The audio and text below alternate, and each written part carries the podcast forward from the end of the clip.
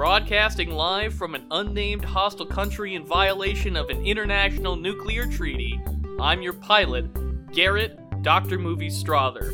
And with me, of course, is my wingman, Seamus Kenny Loggins Connolly. I love it. I put you on the spot for the call sign, but you delivered. so so I, I that, that was a deer in the headlights moment that I just had to power through. Well, I think you handled it wonderfully. Thank we, you. of course, are talking about Tom Cruise in Top Gun Maverick this week. But first, we've got news to get into.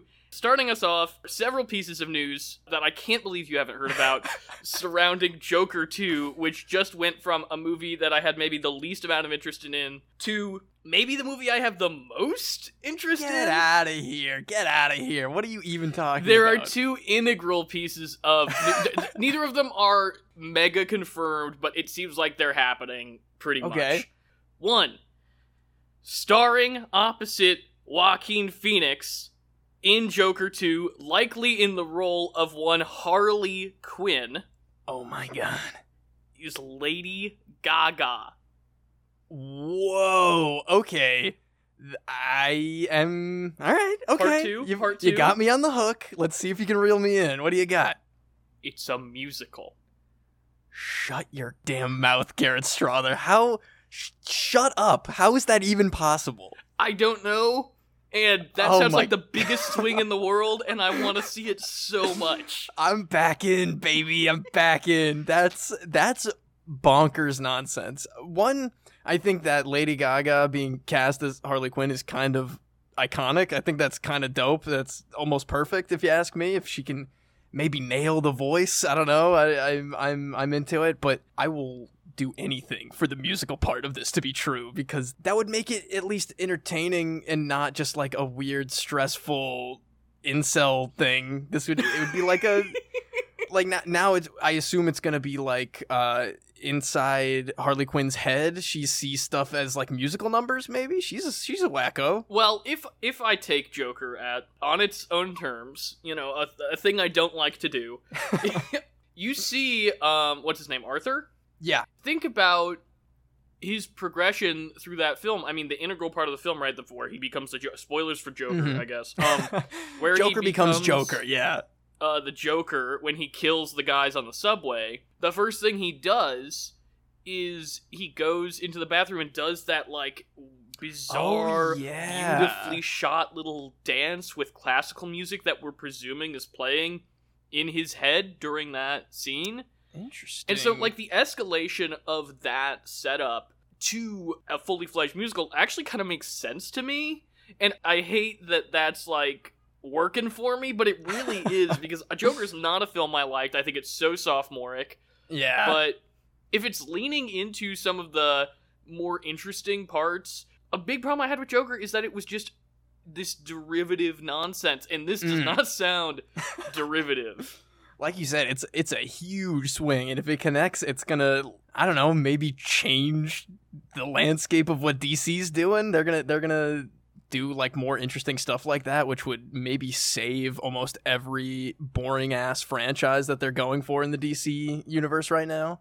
Next Um, Uh, next movie, Batman, Robert Pattinson. He's in a Nirvana cover band. that's pretty good. That's pretty funny. I could I could 100% see Pattinson Bruce Wayne doing like a weird musician thing. but I was also going to say um, imagine Joker 2 opening with like the Arkham Block Tango style Chicago musical number, imagining cutting between like super spectacular Broadway style numbers to like really really bleak 70s Gotham again, I think would actually work for I'm me really well. so into that. Yeah. right? Ah, ah. Well, I hate you for making me excited for this, but I guess thank you. I all I knew th- is that it was happening, and then I was like, "Get out of here! I'm out." And then I just never read more into it. Well, speaking of, this is a transition you won't understand. Uh, speaking of cell block tangos, we got some Paddington news this Uh, I know well. that. I know that little bear is a is a criminal. I know he goes to prison. So Paddington three, which w- was already announced, uh, and we knew that Paul King wasn't returning for a third film, which is a shame. It has its official title, which is Paddington in Peru. Begins shooting early next year, and it's being directed by Dougal Wilson, who is not a director I'm familiar with at all. It looks like it's going to be his first feature, and he's done Apple commercials and music videos and stuff like that before. Like good, well shot, visually compelling stuff. I think very much in line with my pick for this would have been Autumn de Wilde, probably, who did the the latest Emma movie. Oh, and sure, she yeah. Has that kind of distinct visual style that Paddington needs, and I think that's largely the decision making behind this. So I wish Paul King were coming back, but as resident Paddington fan, very excited about this. Yeah, I'm, I'm glad. I'm glad we got the seal of approval on this one because you are like the genuine archivist of the only stuff I know about Paddington. And uh, with a with a title, do we have any idea of a release date coming with that? Because I would love to do a little double feature to get caught up with you. Um, if it starts shooting early 2023, I would think at the earliest we'd be getting an actual release early 2024. Okay, that gives me plenty of time to actually sit down and watch these movies that I have literally no reason to have not watched already by now. But it's simply true. I will say I'm a little confused. This doesn't mean anything to you, but for our listeners, uh, those of you familiar with the Paddington franchise, where we leave Paddington at the end of Paddington 2 doesn't seem like a very natural place for him to return to Peru. So I'm very curious about uh, how they're going to do that and what is going to motivate him to go there. an interesting piece of information I just learned. You said return to Peru, so I don't know what the hell these movies are going to be about. well, you'll soon find out, I'm sure, Seamus. oh, thank God. But moving on over to our next piece of news, which I guess I know even less about, is Eh, that, that's not exactly true. Uh, mm, I guess I got I got two seasons under my belt. HBO is developing a Jon Snow sequel series to Game of Thrones, which I thought I knew spoilers about the finale of that show, but I guess I don't. I I I don't know. Do do you think this is worth picking back up with that character? I know they were dooting around some like super ancient history Targaryen prequel stuff coming up soon. So d- is is this a good move for them to go back to this one? For me personally, I haven't been interested in Jon Snow since like season three. Um, oh, great. but I mean, anything could work, right? I think there are, and again, for for your sake, I won't spoil any characters that I would be interested in seeing return to this or uh, speculate about what Jon Snow would be doing in this series. Hmm. But I am interested in the idea of continuing the story of Game of Thrones, which is a dumb thing to say when the continuation of the story of Game of Thrones should have just been doing three more seasons and not rushing the last season because you want to get to your Star Wars trilogy so bad. Doesn't sound like Benioff and Weiss are coming back, which, as far as I'm concerned, is excellent news. Because yeah, that's what I um, that's what I hear.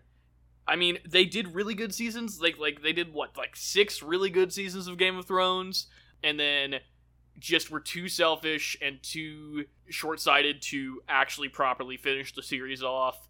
And also the things that they've said since then, like themes are for eighth grade book reports. They can absolutely just go far away from me with that nonsense. Because Yeah, insane. They, they are so blat. They had so blatantly phoned it in, and then just verbally confirmed it over and over again that they just could not bring themselves to care, and so many people cared about that ending. But I guess with what you're saying, it would be interesting from what I do know about that finale and people's thoughts on that finale uh, that this is maybe their second try to to go at it with less I guess they didn't even have source material to confine them in that last season, but Well- this is uh a thing that I've wondered about this announcement because obviously they had to compress and I'm assuming in some capacities deviate from what Martin's current plan is for Mm. the end of the series, the book series. Is this them taking that and adapting that? That's what I want to know. Or is it like the writers are just going off crazy? I almost want it to be the second one, but at this point they're probably just going to follow the Mandalorian formula and then just make enough spin-offs where everything is the same thing and then everyone is forced to watch everything and then HBO gets their money.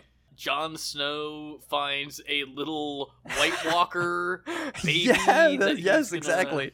I was gonna say dragon baby, but then you know those just turn into big dragons. So we already did that kind of. Yeah, we we already got that. We got that coming in the in the prequel and we had in the main series. All I know is that that guy Kit, what's his name? Kit is just gonna he's gonna keep being sad probably. I mean, I don't know if he gets happy by the by past the point that I'm at, but he's a Um, sad lad. So yeah, I, I guess I'll watch this, but I'm not like super jazzed for it. Uh, I don't think there's much to say about it other than that because there isn't a lot of information out right now. But I'm sure we'll keep updated as the cast list expands and as you maybe rewatch or catch uh, back up on. Eventually, I will have to do that. I'll just have to bite the bullet. May I, I keep lying to myself and saying that I'll read those thick ass books, but I mean, I, I'll probably just watch the show eventually. I've, we've got HBO. I mean, it, I know that at least most of it is good television. I mean, it almost takes the it, it kind of takes the pressure off of the last couple seasons, or at least the finale. That I like. I know what's coming. I can brace myself. Everybody came in to that finale with such high expectations, it just like crumbled. So it might be to the benefit of my viewing experience. All right, should we move on though to our main segment in the danger zone? Let's do it. For today's main segment, we're going to be covering Top Gun Maverick, the new legacy sequel to the 1986 classic question mark Top Gun. I think classic has a period after that, Garrett, and I would thank you not to disrespect me ever again like that. Thank you. It's a it's a thing. It's an interesting thing for me because I do enjoy. I genuinely do enjoy the first Top Gun. I wouldn't say it's a good movie.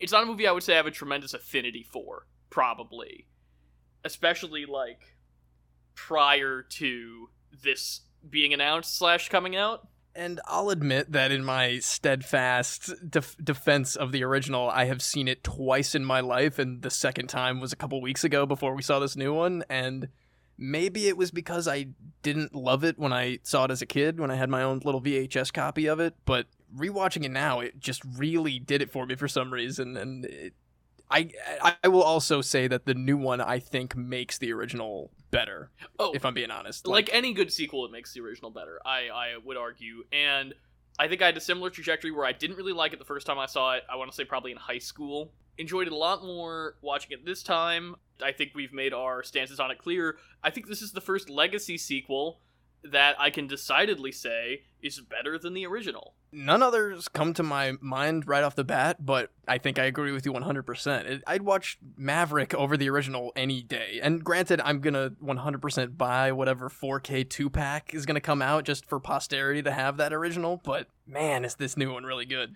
I mean, I'd be very interested in doing a straight double feature, like go right from one into two, because be a lot of fun.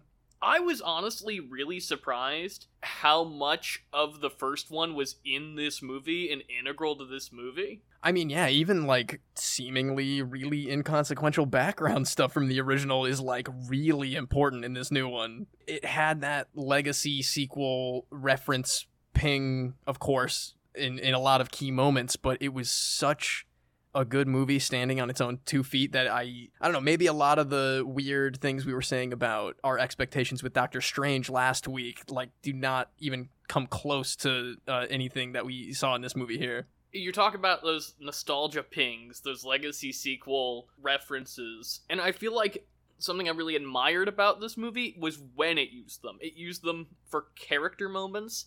It used them to really set stuff up well, and there's stuff that I'm shocked, shocked was not referenced in this movie. I'm glad it wasn't Yeah. because it didn't matter. It wasn't relevant. They used it to establish the growth and progression in the what 40 years since the first one like 36 i think is uh, 1986 yeah boy tom cruise looks good huh Oh man, he is. I would say that I think he had a little Vin, Vin Diesel uh, CGI touch up, but I know that's all him. He's got his American Psycho skin routine that he has to do every morning because he he looks great. He really I, does. i do think i do think that based on like pictures i see in behind the scenes stuff and everything even if it's not necessarily touching up with cg which i think is just a common practice across all big movies now. Probably it's also about like the angles you're shooting him from and stuff like that. He definitely lets himself be unflattering in this movie a few times mostly when i don't know if the the listener at home is aware of this the actors are actually flying the jets in this movie and you see the g-force on their face to be clear, they are not flying these planes. they are in the planes while they are being flown, right? They shot this movie on every plane was like eight different 6K IMAX cameras. Oh my god. I would love to see a picture of that gear set up on the outside of a fighter jet. They had multiple ones mounted outside the planes, plus two mounted inside the plane looking at the pilot, plus four mounted inside the plane looking out the cockpit, giving them the like panorama view, essentially. Right, right, right. That's insane. I want to watch this movie again. Definitely with that you know, in my mind. I, I almost regret that we didn't see it in 4DX was an option in some places, and I, I think we would have died in that theater if we'd gotten any more intense than a regular IMAX. I really wanted to see this movie in Dolby. Unfortunately, Jurassic World has usurped it. Ugh. Fingers crossed, because this movie just, I think today, actually, at time of recording, crossed the $800 million mark, making it Ooh. Tom Cruise's most profitable movie worldwide ever. That's insane, Um, but I, I it's a great movie. I guess that's that's a good attaboy right there. It is the movie of the summer for sure, because also Oh, oh, I, yeah. I believe it's a movie that has made over a hundred million dollars that has the least second week drop ever. Really, man, that is insanely impressive. I gotta say, that's I think well deserved. I would say that there was nothing about this movie I really disliked, as far as I can remember. And again, I would like to rewatch it because I was just such a distracted, amazed little boy, kicking Yeah. my little feet in the theater, just loving everything that I was seeing. But well, well, well deserved. I also want to clarify that that is movie that's made over a hundred million dollars in its opening weekend. you don't really see this outside of like a massive Avengers or whatever, but like everyone was loving it and talking about it so much that frankly, before it had its early screening at I think it was Comic Con, right? Uh, I don't know. I don't know what you're talking about. Before it had one of its early screenings where the word was starting to finally get out, I really didn't care too much about this movie coming out and then I got, you know, kind of excited. I got way more pumped after watching the first one, but movie of the summer I think is a great way to put it for this one. You and I have different approaches to this movie because I have a deep-seated love of what Tom Cruise is doing in his career right now and has been doing for the last decade. I am a Mission Impossible mega fan. Edge of Tomorrow is a film I love very much. Mm. Not only is Tom Cruise involved in this, but also his frequent collaborator, who is involved in all of the things I just mentioned, also wrote it, which is Christopher McQuarrie. He's directed the last two Mission Impossible movies. He's directing the next two Mission Impossible movies. He wrote Edge of Tomorrow. He is a Tom Cruise boy. He's like Tom Tom Cruise's guy now. He's Tom Cruise in a Mission Impossible style mask, is what he is, I think. I mean, honestly, you never know. you genuinely never know. They made that great. You remember a few years ago, there was that, Hi, I'm Tom Cruise, and I'm Christopher McQuarrie, and we're on the set of Top Gun Maverick telling you to turn motion smoothing off on your televisions. Oh yeah, oh yeah. It sounds like it came out a million years ago. yeah, I was gonna say. I do want to get into the plot of this movie and like the intricacies of this movie, but I think honestly, not that the plot is the most important part of this movie, even though I'm shocked at how well executed it was.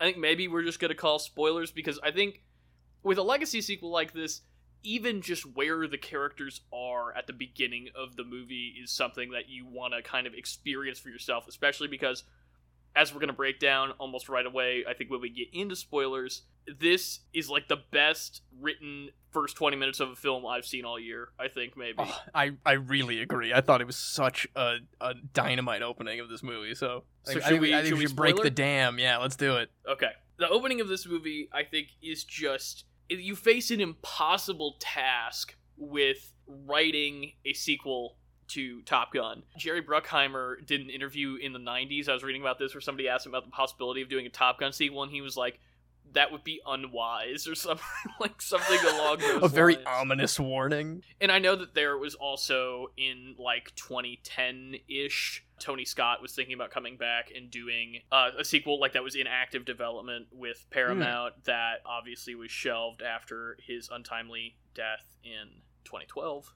But the idea of approaching Maverick is a really difficult character to pull off because he has to still be a maverick, that's core to his character, but Mm. he also has to learn all of the stuff. He has to have all of the stuff that he learned in the first movie, right? Like about being a team player and about being humble and all this stuff. The way this movie opens, Maverick is what do they say? He's the fastest man alive when he's up in that Yeah. test flight. when he's doing like Mach ten point five or whatever yes, he's doing. because he does Mach 10 and then he's supposed to stop and he keeps going. And that's the like so there's Ah. multiple parts of this that are the Maverick element right to this opening because General Ed Harris is going to show up at this airbase and he's going to ground their project because they haven't made the progress that they need to make to get up to Mach 10, right? So Maverick has to get up in that plane and he has to go Mach 10 or else they're shutting it down. He does it and he goes ahead and he's he's bucking the rules and bucking authority because oh, that's yeah. who he is. But at the same time, he's not doing it because his ego's writing checks his body can't cash. he's doing it because he doesn't want his team to get fired. He- doesn't want him to get laid off. He's doing it for them. Yeah, exactly. He he pulls up on his motorcycle to the hangar and everyone's just like really sad and it doesn't take I mean, of course, he's Maverick. It won't take much to convince him to go strap himself to an actual rocket, but like again, it, it's immediately showing that this character has not devolved again back and he'll need to, you know, relearn his lessons like so many legacy sequels have their main characters do. It, it shows that he's in his core, he's a fighter pilot. He says it when he comes back from that. He that's like who he is in his in his heart and body and everything, but he's he's doing it for others who believe in him just as much as he believes in them. It's it's very touching right off the bat and also incredibly intense right off the bat. That test flight was no joke. Is it's putting those IMAX speakers to the to the test right off the bat. when the plane goes over Ed Harris, like exactly in the center of the frame, you just see the air just. Oh, so good. And I I remember we were sitting there and there's that great moment where he's sitting at Mach 10 and you like see that look in his eyes, that maverick look, and you know what he's gonna do. And I was sitting next to our boy Fritz and he he just whispers out loud, Don't do it. Like, what are you doing? I was like, you know he's gotta do it, man. You know Oh. he's gotta push the limits. Because he wrecks that plane, Seamus. he Oh, wrecks it because he he- can't help himself. should have burned up. He should have blown into a Bergillion Tom Cruise pieces in that explosion. He just gives it the old patented Tom Cruise tuck and roll when he hits the ground at a thousand miles an hour, and he walks in all dusty into a into a diner for a really good good laugh and transition over. Let's talk director Joseph Kosinski. Actually, he's not a stranger to legacy sequels. His directorial debut, of course, being, do you know? no, I no idea. I don't know if you've seen this movie or not. Tron Legacy. I have not, but I've again heard incredible things. That's maybe one of the other legacy sequels that I've heard about in our time that was that like stood up to what it was trying to do. I think that it's definitely a more enjoyable movie than the original Tron because the original Tron is boring. Yeah. but that movie is insane, and there is there whispers of a Tron three. Just like so you know, I don't know if Kosinski would come back for that or whatever. But he also did, of course, Oblivion with Tom Cruise. Also, Another movie I have not seen I've- and mixed up with Edge of Tomorrow for years. I have not head. seen it either, but I would like to. I mean, because Tom Cruise and Joseph Kosinski, they are They work well together. Yeah. And then he just did uh came out today on Netflix as of recording Spiderhead with also Miles Teller and Chris Hemsworth. Oh, that's two huge names in a movie that I have never heard of in my life. Well, Netflix is really bad at marketing their good movies, as you know. So yeah, they, they did one tweet about how they're doing movies every week or whatever, and that was, that was all we got. They're really good at marketing Red Notice or whatever, you know. Red Notice, yeah. Maybe we should do that for the show. That and Nightmare Alley, double feature. Oh wow, the the the what the fans are clamoring for. In this movie, though, we have almost no returning cast. There is, of course, Thomas Cruise as Sir Thomas? Maverick. Sir Thomas Cruise, yes. There is additionally Val Kilmer, who I think we should talk about Iceman's role in this with greater depth in a second because I think it's really handled well. Absolutely, I, I would love to get into that with you. Jennifer Connelly as Maverick's love interest who owns the bar on the Navy base, which is fun. Jon Hamm is like the ba- the big bad guy. I almost forgot Jon guy. Hamm was here. Ed Harris, we already talked about. Glen Powell is doing. He's one of the pilots. Hangman. He's kind of the Iceman of this movie, except he's the jerk instead of. No, yeah, he's actually a bully who is like I don't know if he ever really gets his come up like he never really learns his lesson. He, he does though. movie. He he learns. eh, he does learns to get along with the other. He just well, his comeuppance is not getting to go on the the final on the mission, uh, sure. mission. But then, of course, he goes ahead and saves. Jumping ahead to the end of the movie, he saves Maverick's life at the end. And and Miles And Teller. Rooster, Wait, we'll talk about- Rooster, right? I want to I want to run through the other supporting characters before we get to Rooster. Okay, okay. So we've got Bob, Yeah, who I mean, he was my personal favorite he of was great. the pilots. Honestly, I wish there was more Bob in this movie. There's probably a lot of cut Bob content. Yes, I absolutely I absolutely wish that there was more Bob in this movie, but he's great in what he's in. I think he's Yes. really he's the nerdy meek one of the group, but he's like he's a really good what is he? He's like the co-pilot on one of the other jets. Yeah, he, That- he's the guy that like he pushes his glasses farther up on the bridge of his nose and becomes like the badass tech, like really good sidekick guy. who is Lewis Pullman from Bad Times at El Royale, who I learned after seeing this movie is Bill Pullman's son.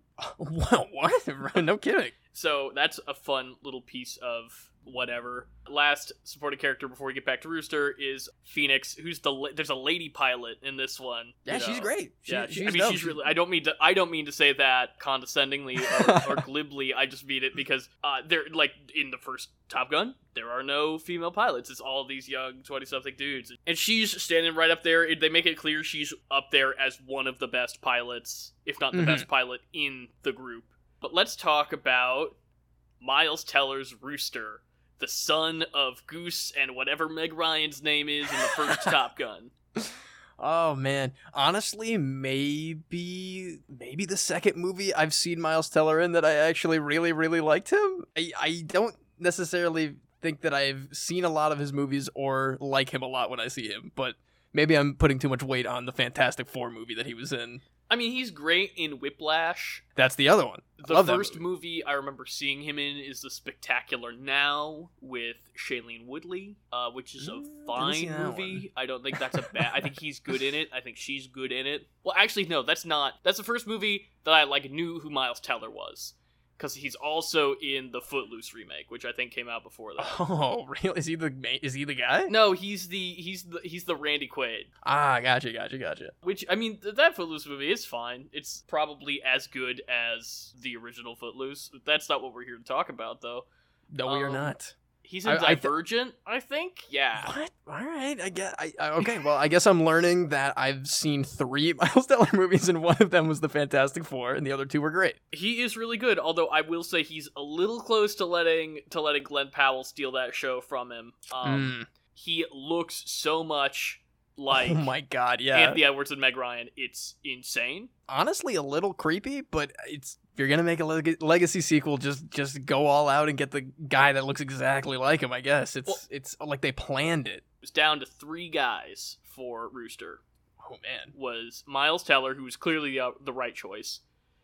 Glen Powell, who is too machismo for it, Mm-hmm. so they gave him this other role, and Nicholas Hoult, who I think would have been also a really Really? good choice. I could have seen. I could have honestly seen Nicholas Hoult in like the Bob role, if I'm being honest, because He's too big for Bob, though. He's You think so? They oh okay. Well, this is in my perfect world where Bob is like the second lead of this movie. Forget Rooster. It's all Bob. it's all, the Bob time. and Maverick. That's it. He, like Rooster shows up and he's like, yeah, whatever. I'm going. I'm going with this guy. He's cooler. Oh, also, we should shout out our, our boy Jason from The Good Place is also one of the pilots with no lines. Just like Bad Times at Yeah. El Royale, he shows up to be like handsome and in the background. Oh, God bless him. God bless him. I love that guy. I love seeing him with no lines and everything else that's not the good place. Oh, but he's so good on The Good Place. So, do you know his name? Uh, I don't know his name. I feel embarrassed I really, I just call him Jian Yu, which is even stupider than calling him Jason, but that's what I know him as. It's kind of like how every time Pillboy shows up in everything for the rest of the time, we will go Pillboy, and then kiss heaven, and then I will never learn his name. Uh, yeah, they're both great. I think they should be in uh, Top Gun 3, Top Gun Maverick 2. they have to make a Top Gun 3 now, right? I think after the success and, and acclaim of this movie. I would love it if they didn't. I would like them Ah, to yeah, stop. I was gonna uh, say while they, they're should just they're they're pitching a well they're pitching a pretty good game with the with, with both of them with the with these two. So I, I would like them to just shelf it where it is and let it be. But if they don't do it now in the next couple of years, they're gonna do it in another twenty. So I guess we might as well do it while Miles Teller is still uh still on the board. In 20 years, Tom Cruise has to be retired, right? No, what? What are you talking about? I genuinely think he's going to be the oldest working actor in Hollywood until he dies on a set. And I know I joke about that, but he's going to No, like, I think I agree with you 100%. He's going to die doing some insane stunt. I don't know if there'll be I don't know if 8's going to be the end of the Mission Impossibles, Missions Impossible rather, or if he's just going to be doing crazy stunts for other movies, but I love this story. I sent it to you a couple days ago. Miles Teller one time when they were up in the plane, he got really really Oh, sick yeah. and he had to go to the doctor and find out what it was. And he was super jazzed to find out that, among other things, there was literally jet fuel in his blood, bloodstream that was like making him ill. Which so I when mean, he gets back sure. to set, Tom Cruise asks him, he's like, "So Miles, like, did you go to the doctor? Like, what'd you find out?" And Miles Teller's like, "Yeah, it turns out I've got jet fuel in my blood." And without missing a beat, Tom Cruise goes, "I was born with it, kid." Oh my god, he's so cool. I hate that he's so cool because he's like maybe not great of a person, but he's so cool. I can't help it. he is the greatest living entertainer. It's I think without Ma- I- question I probably. think so. Ma- eh, Top three at the very least. Like I think back on his weird Christian Bale blow up, which was during the filming of this movie, right? That was during the filming of Mission Impossible 7. Right. Because you know right, about right. his crazy like buying out a Yeah. cruise liner to like keep everybody isolated on set and stuff. that to me proves that he has a lot more maverick in him it's like he his intensity comes from like not only is he the auteur of his own like filmmaking journey he's like everyone's relying on me tom cruise to do all of this and Well, And I'm not defending his blow up because treating anybody, especially like PAs, like that is completely unacceptable, and I want to make that clear. But if you listen to the content of what he's saying in that audio, it's very much exactly what you're talking about because they were one of the first productions back Yeah, after yeah. COVID started, you know. And he's like, everybody in Hollywood is looking at us, looking at me, Tom Cruise, about how do you make a movie during this pandemic safely? How do you do it well? We need everybody on board to make sure that everybody else here is safe. And that's the other part of it is that he, he's simultaneously like, everybody's looking at us. The entire world is looking at us about how to hmm. do this and and can it be done? And also you're endangering everybody in this production by not wearing your mask and not taking it seriously. And I think, I mean, he's right about all that stuff. Again, it's completely unacceptable to say course it that of way. course But speaking of COVID, the fact that this movie was delayed so long, I feel so bad for all these young actors that have been waiting like oh my god yeah three years for this movie to drop finally. at the very least now they are part of this insane milestone record breaking film and i guess i wish i could have seen this sooner but i guess i wasn't even as excited as i was until right before we saw it and it was just such a perfect experience I'm so glad that you were as jazzed as I was, Seamus, especially because the heart of this movie is so human and it's telling such a good story between Rooster and Maverick and Mhm. how it's not as simple as Rooster hates Maverick and blames him for Goose's death, although that's a little bit in there. oh yeah there's, there's some there's a little bit of dark subtext It's more that Maverick blames Maverick for Goose's death. That's a huge part of this movie. yeah definitely it's it's it's uh, like you were kind of we were chatting before there are some genuinely heartbreaking scenes in this movie where he has to like kind of wrestle with a lot of that stuff Every time he's up in the air and he says, Talk to me, Goose, oh and your oh. heart just breaks. God, yeah, that is that really got me to flutter there when we were in the theater. And Because the also end- Miles Teller. Yeah. Oh man, talk to me, Dad. Isn't that what he says? Yeah, he says, Talk to me, Dad. so good. The thing that's really interesting, and it's addressing the fact that the age of Rooster in the first one doesn't really line up with him being at Top Gun. Yeah, There's two yeah. parts of it that are like, that they intentionally put in the movie to make it work. Which are one, these aren't Top Gun recruits, these are people that are Top Gun graduates coming back to Top Gun to train for this new mission. about the, as we alluded to in our intro, this unknown rogue nation that is against international treaties developing nuclear weapons. We learn over the course of the film that Maverick pulled Rooster's papers from initially going to Top Gun when he like should have, like when he was young Or enough to. Not, not even Top Gun. It was to the Naval Academy. I Oh, thought he like right. Yeah, fully right. pulled him from his like, I guess at that point his lifelong dream to be like his dad, to be like his his uncle Maverick. You know, to do what he really wanted to do. I thought that was really devastating stuff, and we do learn through the course of the movie that it was for like equally devastating reasons that he pulled those papers. So yeah, Maverick doesn't trust Rooster. He doesn't think he's a good enough pilot, which is Maverick reflecting his own insecurities and, and guilt about his father's death Mhm. onto Rooster. But we also see Rooster, the through line through this movie is that he doesn't go fast enough. He doesn't take enough risks because he's trying to avoid an accident like his father's death. Yeah, I, I thought that was that was very interesting. I love the training simulation montage that they do for the mission. I think that was so intense and great. Doing the even before they're even in the real canyon with the the AA guns pointed at them, and they have to like stealth fly a, an F eighteen as fast as they possibly can. I it was just very well done, and, and maybe that again is a lot of the performances of those actors in the planes, just like sc- screaming and groaning because they're actually getting their their organs whipped around. But it was great, and his evolution of like taking it slower and being safer. And then matching that with Maverick going, look at how fast I can do this and how recklessly and perfectly I can do this to prove to you that you're being too safe and slow is is very funny to me. a thing I think a lot about this movie. There's training montages. There's like a straw man, kind of vaguely bad guy. Actually, there's two of them because it's both Jon Hamm and Glen Powell kind of play that Yeah, role. yeah. There is a unattainable, gorgeous, like perfect love interest who's barely fleshed out. Oh, And- did we even mention that she she is the admiral's daughter, right? From right? the yeah, first movie that they, yeah. they they mention her once. Oh, oh, oh, I think they mention her twice in the original, like just as a joke to make it like, oh, look at you, Tom Cruise, you, you, you womanizer, or whatever. You're you're breaking girls' hearts, and it's.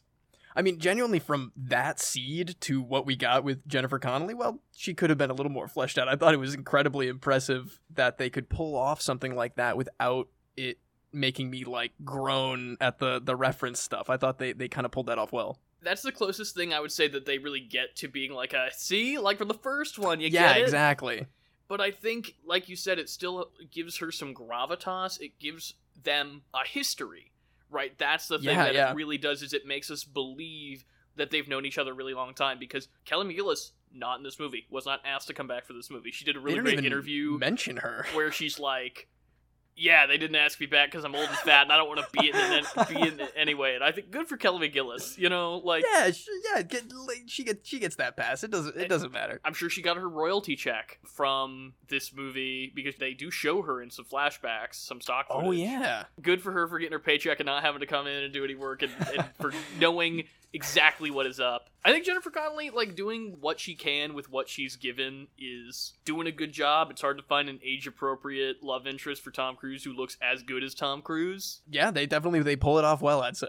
I, I love their their take my breath. It isn't actually take my breath away, but their like take my breath away montage is them cuddling and chatting in bed. It's a straight cutaway to pillow talk. It's like it almost implied that they didn't even have sex. I think, and comparing that with the maybe one of the more graphic sex scenes that I blocked out of my little kid memory from the original one, like it's it's a it's kind of a silly It dissonance is. between those two. I mean, but I think that has to be intentional, right? When I'm looking at the direct parallels that this movie goes through so much work to show you, because it's not doing a retread of the first movie, it's using the similarities of the first movie and this one to show you the differences in the people, right? Because you see Maverick inverts and flips the bird just like he and Goose do in the first one, except this time, instead of just being cocky and rude, he's the instructor. He's the one that's showing these kids that he knows how it's done. He can do it, you Mm. know. I really like that. The opening of this movie is beat for beat, shot for shot, with the Top Gun anthem into Danger Zone music transition exactly the opening of the first one. All right, So- I was gonna actually ask that uh, confirmed shot for shot because I remember watching that and be like, "Wow, they did a great job making this feel like the original one." But I'm pretty I- sure it was. I don't know. I mean, I haven't studied the film, but it feels like shot Yeah. for shot a remake of the original, and that's the intention. It's putting you back in that world, in that mindset. They do a lot of like Maverick, you're a relic of the past thing, like like they'd like to do in legacy sequels, except Yeah. it works in this one. The intentionality behind the way that they do these callbacks is so effective. I mean, when Rooster does the piano Great Balls of Fire in the bar, Oh yeah, that's a gut punch because you see Maverick seeing how much that kid loves his dad and wants to be like his dad and how Maverick is the one that took his dad away from him at least that's how Maverick sees it and they never, unless I'm mistaken, he never reveals to Rooster that like why he pulled his papers. Right? He he still kind of like takes that responsibility when they have that confrontation later in the film. yes because it's time to talk about we were talking about the stuff Yes. from the first one that comes back in we learned from Iceman from Val Kilmer that Meg Ryan's character, who is dead at the time of this sequel, asked Maverick to pull his papers. But Maverick respects that wish and doesn't tell Rooster that. uh, he says something along the lines of he's never gonna forgive me why would i put that on his mother now too li- along those lines which i respected a lot that they they set that up and they did not pull the trigger later of like big dramatic revelation time they like they kept that strong in maverick's character that again he is choosing to like kind of sacrifice a part of himself and a huge part of his relationship with basically his surrogate son at that point. It's kind of implied that they had a relationship when he was growing up. It was very well done. It's so sad. I almost almost makes me want another sequel with both of them in it a little more focused on them but what we got in that third act uh, when they are actually flying the mission and they're like kind of saving each other back and forth i thought was when so they so good sacrifice themselves for each other. dude that Oh, that like mid-air drift where he like uses his flares to to canopy Miles Teller's plane. and from so the it missile- the missile. Yeah. Oh, Oh, man, Dude, it's- that was that was that was it for me. and also such clear action storytelling, such clear visual Yeah. storytelling. Oh, yeah. I knew, despite the fact that these jets are going how many miles an hour, I don't even So know how many fast. Machs they're going. I knew exactly what was happening the entire time, and that's a credit to how well shot, how well edited these sequences are, and how clear they are. And it shows you, you think about the world of CGI where theoretically you can tell anything, and how often those kinds of CGI dogfights or whatever would be so hard to follow and so difficult to understand the geography of.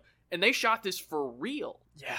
working with real footage that has a lot more limitations. And those limitations, though, sometimes make it easier for us to understand what's going on. I can't imagine editing this movie. This movie should win Best Editing at the Academy Awards, probably. I because really I hope it gets its I hope it gets its fair share of Oscar nods for sure. I think it deserves that and a lot more. Going back to Yes. Iceman. Let's not stray too far from Mr. Val Kilmer. because Val Kilmer, they basically adapt what Val Kilmer has dealt with in real life to his character. Kilmer in real life had a really bad battle with throat cancer and had two different tracheotomies, making it basically impossible for him to speak and even like hard to breathe. I was really impressed with what they did in the movie, which is they didn't have him talk very much. I do know that they did use for the one line he's got some AI tech to kind of reconstruct Yes. his voice for that last line. But the scene where Maverick goes to see him and they have that heart to heart is, I think, as again, somebody who doesn't have a tremendous affinity for the first movie, incredibly moving.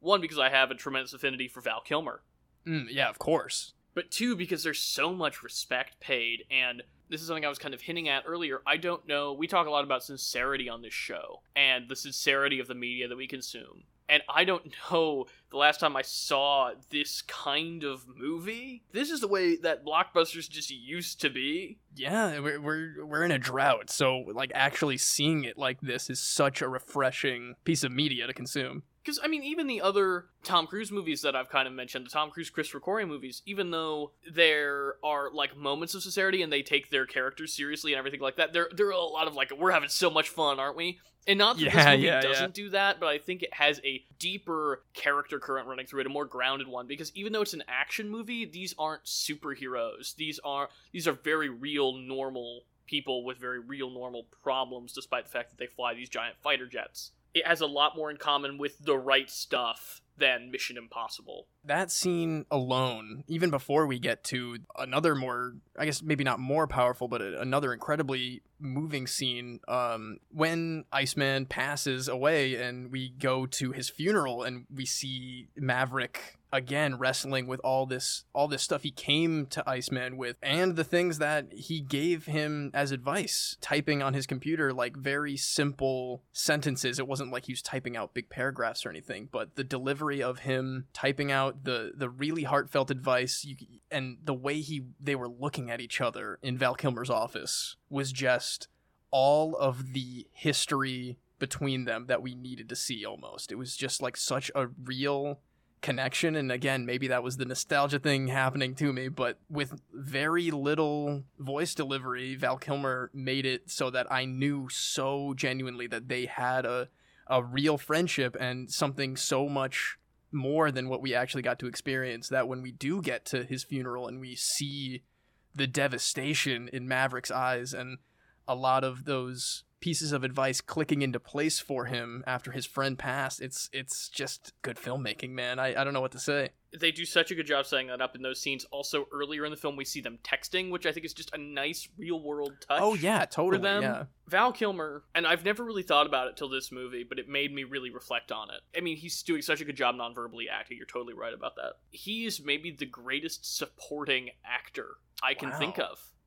Because i think you're right he is a guy that whenever he shows up in a movie, that supporting role, he steal. I mean, he's a great lead. Top Secret, come on, that's oh great. oh I God, think his forget about it Batman is underrated. Frankly, I think he's great in Batman Forever. That I movie's agree. not great, but he's great. You think about the Like two ones. I- Tombstone? Tombstone oh, and Oh, Kiss yeah. Kiss Bang Bang are the oh, two Oh, yes. I Yes. think about when I think about Val Kilmer. And like he is not the main character either of those movies.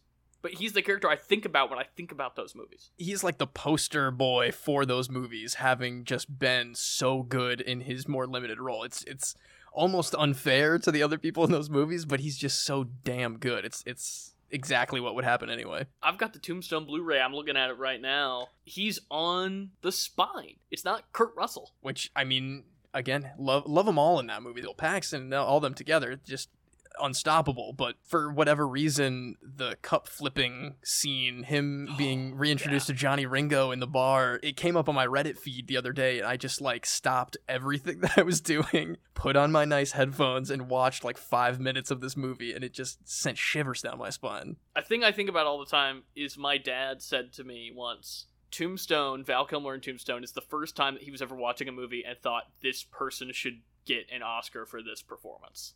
And he didn't, which is a shame. Wow. He's amazing. He's amazing. he should have absolutely yeah this isn't a rec center because I've not watched it. Go, everybody, go watch. I'm gonna maybe I'm gonna do it tonight. Honestly, the Val documentary on oh. Amazon. oh is that new or is that new. that a little Yeah, older It just came out. Oh man, that is going to be so good, but that is going to be so sad towards the end. Oh, totally. But worth I- I- like, celebrating for sure. And we talk about, you know, Tom Cruise as a private person probably not being the greatest. But at the same time, it's clear how much reverence Cruise has. Like the way he Oh, shares yeah. that scene with him, he's able to check that ego and give over that scene to Val Kilmer and Kosinski's and McQuarrie and everybody else behind the scenes who are doing the work on that scene. It, it make it work and are so respectful, and I think this movie is so respectful. One hundred percent. Oh my god, yeah, absolutely. Even even before we got like on screen Val Kilmer, when I was watching this movie, and I thought it was just to be more like maybe flashback Val Kilmer, or it was going to be mostly, if not only, the on-screen texting they were doing. I was like, you know, this is an interesting way to do this. It's you know showing that reverence, and then we get to the actual scene with him, and it's just like nothing but the utmost respect for him and his character and his legacy and his character's legacy because he also kind of steals the show in the original Top Gun. Like, doesn't he have the quote? The "You can be my wingman anytime." Isn't that him? Oh yeah, that's the Top yeah, Gun that's quote. that's the line. Yeah, yeah. It's it's um You've got a and- shirt that says that. I yeah, think. exactly. I wore it to the movies because of what you were saying. You know, the respect of Tom Cruise, Christopher McQuarrie, all all the people behind this care, this new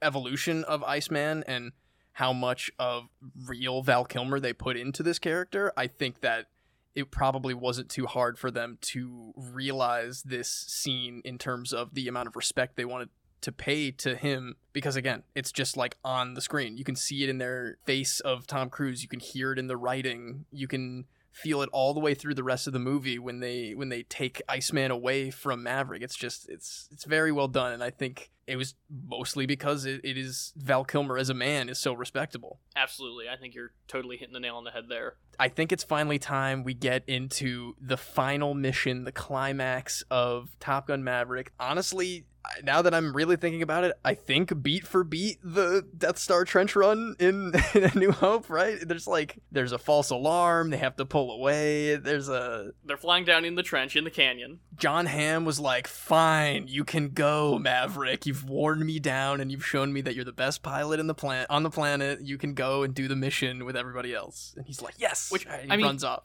That's a great character moment at the beginning. That's paying off. Is that Maverick Oh, thinks yeah. he's going? and they're like, "No, you dummy, you're too old." Yeah, Our bully it's- boy gets grounded. He doesn't get to go. Tom Cruise finally relents with Miles Teller, and he agrees that he's ready to be a part of this mission. Which, yeah, it was gonna happen. The plane stuff mostly is only the first half of that climax because Maverick, as we talked about earlier, sacrifices himself for Rooster and gets shot down in enemy territory, and Rooster goes back for him. and also gets shot down in Yep. enemy territory. And they there's a funny little moment where he just shoves Miles Teller into the snow because he's angry. But that's kind of their final connection moment of like, not only is Miles Teller Rooster ready for this, this has been almost his goal. He wants to like achieve the greatness that him and his dad achieved in the first one in, in a way. yeah, not only is Miles Teller up to the task, but Maverick is actually mature enough to let Rooster make his own choices. Yes, He's yes. not pulling the papers.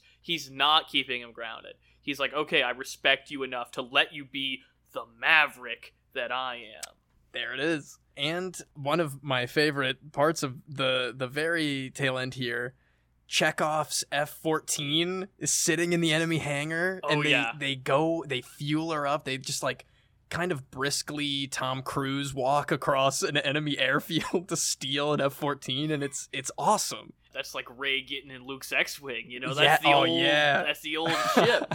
It's a great third act. That ending is well worth the price of admission. Oh hell yeah! Seeing Maverick come back around after the missile miss, and he just like totally eyeballs it using the Force again, bringing it back to the Death Star trench run. It's so exciting to see that kind of intense action in the way that they did. I I was fully fully on board. And then our our bully boy Hangman comes back, and me personally doesn't necessarily make up for the fact that he brought up Rooster's dead Dead father dad, in the yeah. middle of every everybody and like that was a huge jerk move for me. I don't I don't know if what he necessarily did makes up for it, but he shows that he's willing to be a team player and it's it's good. I have to correct you, Seamus. You say Tom Huh? Cruise uses the Force. I will not stand for Bob erasure in this podcast. Oh It is my Bob god. that uses the Force without the targeting computer Oh. to make the shot. I am a fool. You named me Bob in this recording lobby. How could I forget? I think we could go on and on and on and on. Wait, I think we really could, and we will talk at nauseum about this again when we rewatch it together with your big old soundbar. But I think overall, I loved this movie. It was a really weird feeling to me because I'm not necessarily used to this caliber of blockbuster, like completely satisfying me as a movie viewer, but I find it very hard to come up with things that I disliked about this, and I want to watch it again. I agree on all accounts. I think it's one of the best blockbusters of the last 10 years. I've seen a lot of movies in IMAX. I don't know the last time I saw a movie use IMAX this well.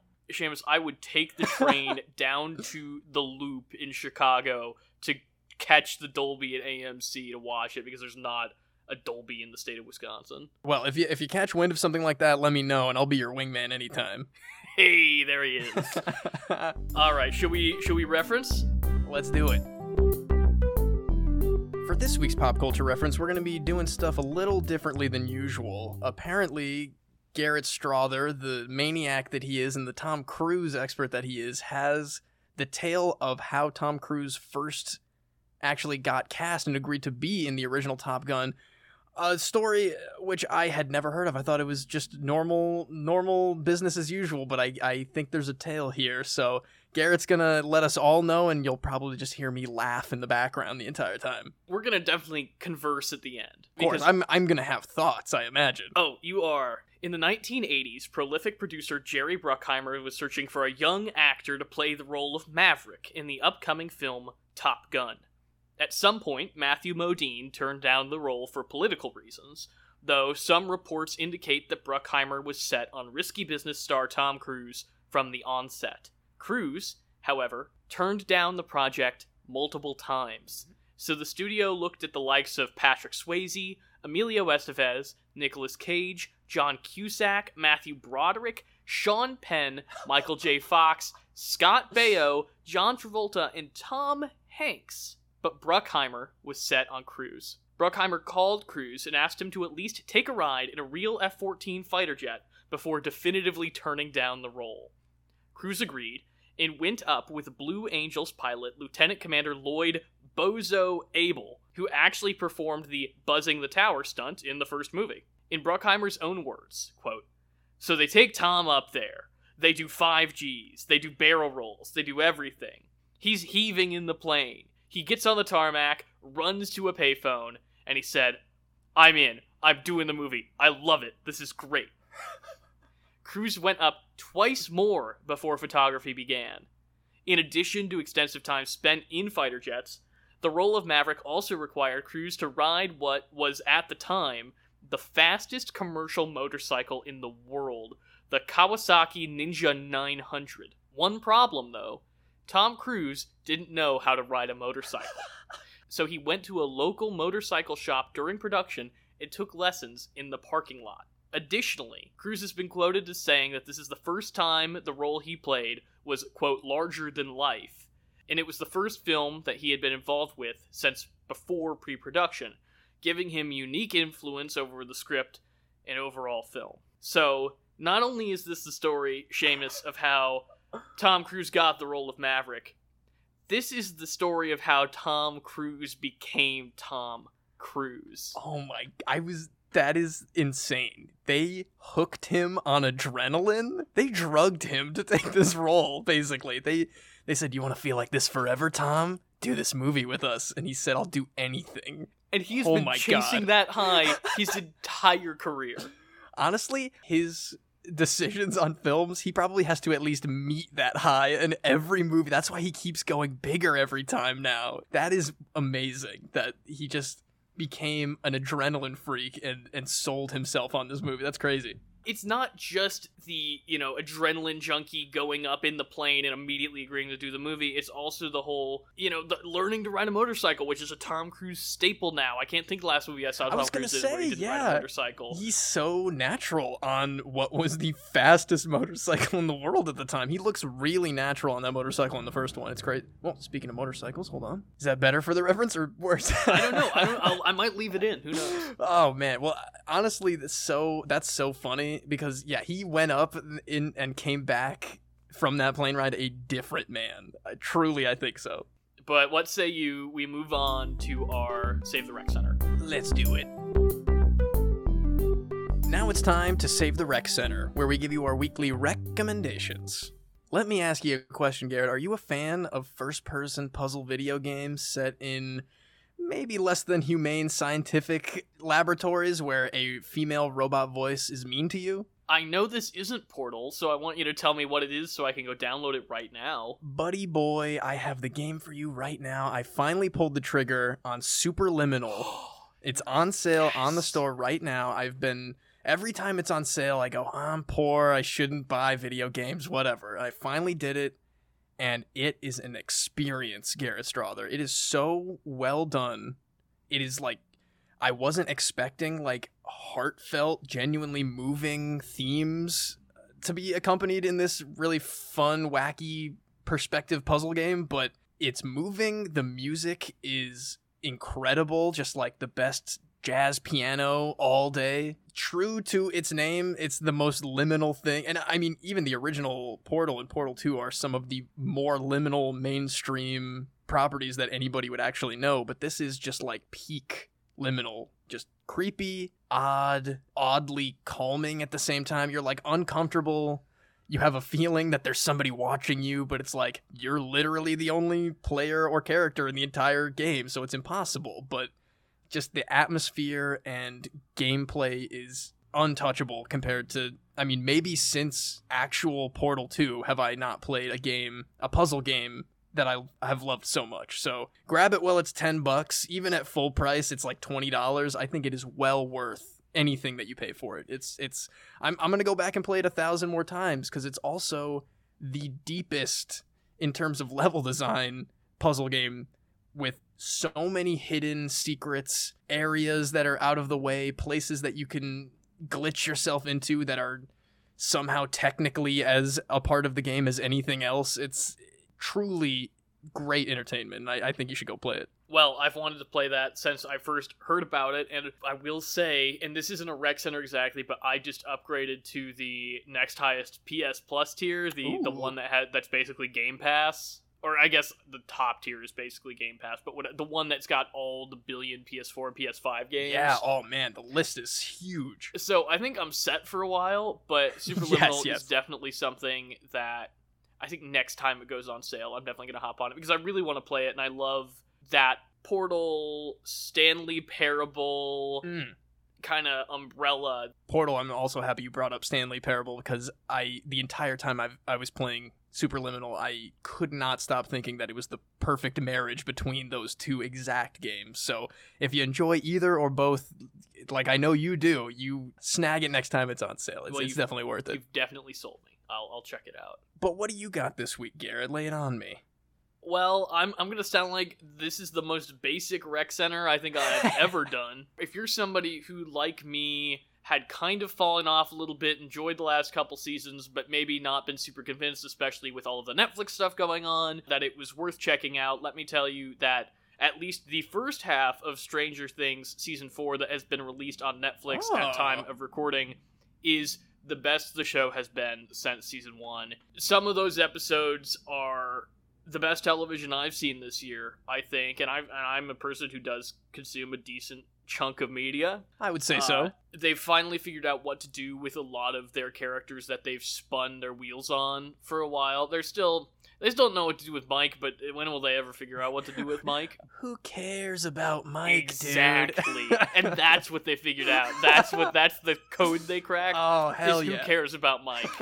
and I don't want to give too much away. I know this is. I mean, I know it's all the, the viral on the TikToks and everything else, but for anybody who doesn't know, and I don't want to give too much away to anybody who's not watched it yet, Sadie Sink, who we liked very much in the All Too Well music yes, video, absolutely. uh, late last year is transcendent in this season. She's always been the best of the that Oh. age group actors on Oh, yeah. Stranger Things. as soon as she was introduced in season two, 100. percent she i mean she steals that show in this first half of the season genuinely well executed plot twists. Part two of season four drops july 1st i will definitely be watching at release which i didn't for this one. So i'm excited to see where this story goes and i think they're ending at season five although honestly with the kinds of questions and character arcs that they're tackling so far in this season i don't understand how this isn't the finale. You're not the first person to talk with me about the new season, but you are the first person to say anything other than "Are you watching it? Are you gonna watch it?" It's always been like kind of a robotic like.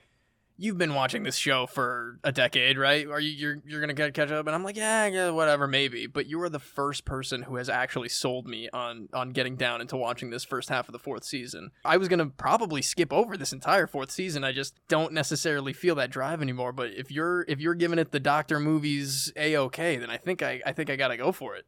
I mean it's still stranger things Sure, so what, sure. whatever pitfalls come with that, I think there it's not a perfect season of half season. I it's structured like a season of television.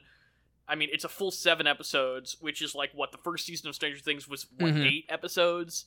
I think so. Yeah. So it's basically just four and five, but they're calling it four part one and four. Part, I don't know how long four part two is going to be, but so it's not to say that it's breaking necessarily any new ground for the series, but it's definitely returned to form in a way that I'm really happy with. Well, that's fantastic. That's that's really all I need to know. You know, they want me to be excited about Finn Wolfhard, and I just can't do it. You know, they want me to be excited about Millie Bobby Brown, and I I find myself like it's harder for me to do that too now. I used to think that she was she was great back in the day, but then I saw her play Eleven in uh, the King Kong movies and stuff, so I I yeah, dropped a little is- bit. And Yeah, I forgot about that. She's in those, but I mean, I'm a defender of Enola Holmes. I think that's a good movie. I it's for see that, 14 year but- old girls, but it sh- there should be movies for 14 year old girls. So good. Yeah, I, I think I think I'll I'll come back to four on your word alone, and because I I'm there for my boy. What's his name in the hat with the teeth? That fellow, big Oh, fan of uh, him. Uh, I don't know the actor's name, but Dustin is the character. yes, name. Dustin, Eh, him and popular boy. Steve Harrington. Yeah, Steve Harrington. He's the best. He's always what I come back for. So him and your word. That's that's all I need. But that wraps us up for this week's episode of Pop Culture Reference. If you want to reach the show, you can email us at popculturereferencepod at gmail.com. Find us on Twitter, Instagram, and TikTok at PCR underscore podcast. You give us a like, follow, uh, whatever platform you're listening on. Please go ahead and engage with us in some way. It really helps the show grow.